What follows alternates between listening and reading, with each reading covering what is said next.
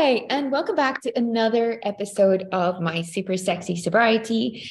My name is Karen Thompson. I am uh, living in recovery from various addic- addictive substances and behaviors since 2004. Um, this podcast is an effort to show myself and share my sobriety with you. Um, yeah.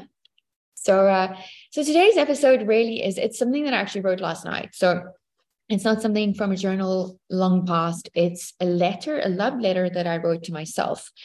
And it's a love letter that came about um, because of a 21 day authentically you challenge that I am um, that I'm doing with with my friend and colleague Mike Giardina um, on our podcast, authentic our authentic authentic selves with Karen and Mike. So that's on another podcast, and I shared this um, this letter in the podcast episode with him that we just recorded this morning.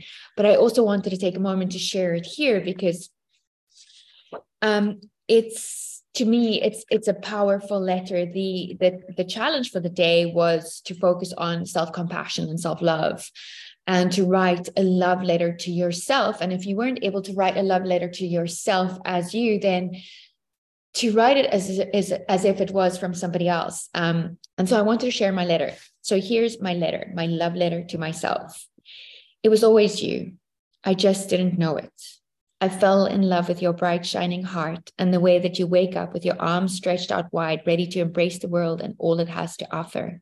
I love that. It's your naive view of life and those around you, never daring to believe that anyone isn't out there to just support and love fully. And I know you've hurt and at times have become jaded, but I want to remind you that the essence and the purity with which you see the world is the truth and the gift you give to others. And I love that. I love the way your eyes sparkle with passion and joy when when you talk about the things you love, your kids, horses, your friends, your lovers, dancing in the moonlight with your heart wide open. I love that.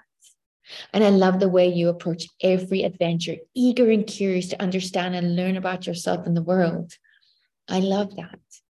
I love that you're always willing to expand and grow no matter how hard it is, to walk through that fire with your head held high and your hand on your heart guiding the way. I love that. I love how you choose to dance at any moment, swaying your hips, closing your eyes, turning your head to the sky, and often dancing to music only you can hear.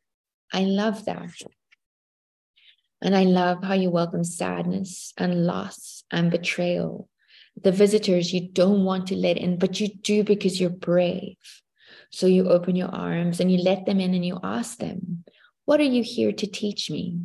And then you listen as they whisper their tales of sorrow to your heart, and you love them deeply because they bear gifts of grace and compassion and love, deep, fulfilling love. And when they leave, you hug them tight and you say, I look forward to seeing you again. Thanks for teaching me about myself. I love that. And I love how you step into the deep desire of your burning passion with reckless abandon and you shed your clothes, your armor, your mask, your protection, and you open your arms to the heavens and you say, Rebirth me, I'm ready. So I wanted to share that with you guys today, just because we all possess such beauty and grace. And it's often so easy to show and share that with others about who they are. But how often do you take a moment to reflect on the beauty and the grace and the love that sits within? So today, I encourage you to take a moment to love yourself. Until another time,